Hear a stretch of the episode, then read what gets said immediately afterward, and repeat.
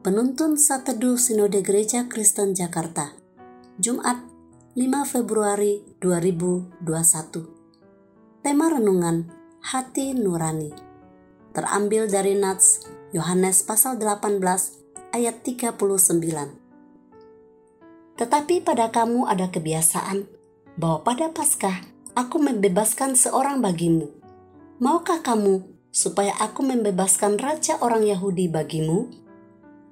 Pernahkah kita diperhadapkan oleh suatu kondisi untuk menyatakan kebenaran, namun yang berbuat tidak benar adalah orang yang dekat dengan kita?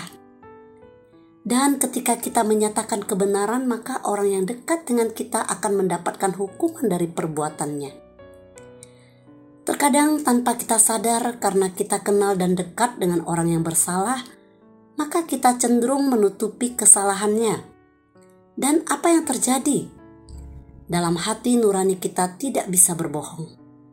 Di depan orang kita bisa menutupi dan berbohong, tapi di dalam hati nurani kita akan merasa gelisah, bingung, bahkan mencari segala cara untuk mendapatkan win-win solution.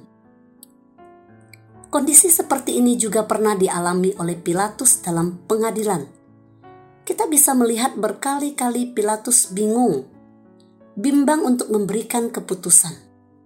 Di dalam Yohanes pasal 19 ayat 10 sampai ayat 12 dan dalam Yohanes pasal 18 ayat ke-39 menunjukkan Pilatus begitu gentar dengan Yesus. Dia berusaha membebaskan Yesus bukan hanya karena dia tahu Yesus tidak bersalah, tetapi juga karena dia takut terhadap klaim Yesus bahwa dia bukan berasal dari dunia ini dan bahwa dia adalah anak Allah. Di sisi lain juga ada desakan yang kuat dari orang banyak yang sangat mengancam kedudukannya. Karena takut dan tahu Yesus tidak bersalah, maka Pilatus berusaha membebaskan Yesus. Pilatus berusaha mencari solusi yang memberikan keuntungan pada dirinya, dan ia mau agar orang banyak pun senang dan mau menerima. Maka Pilatus menawarkan untuk membebaskan Yesus di depan orang banyak sebagai suatu pemberian kepada Israel.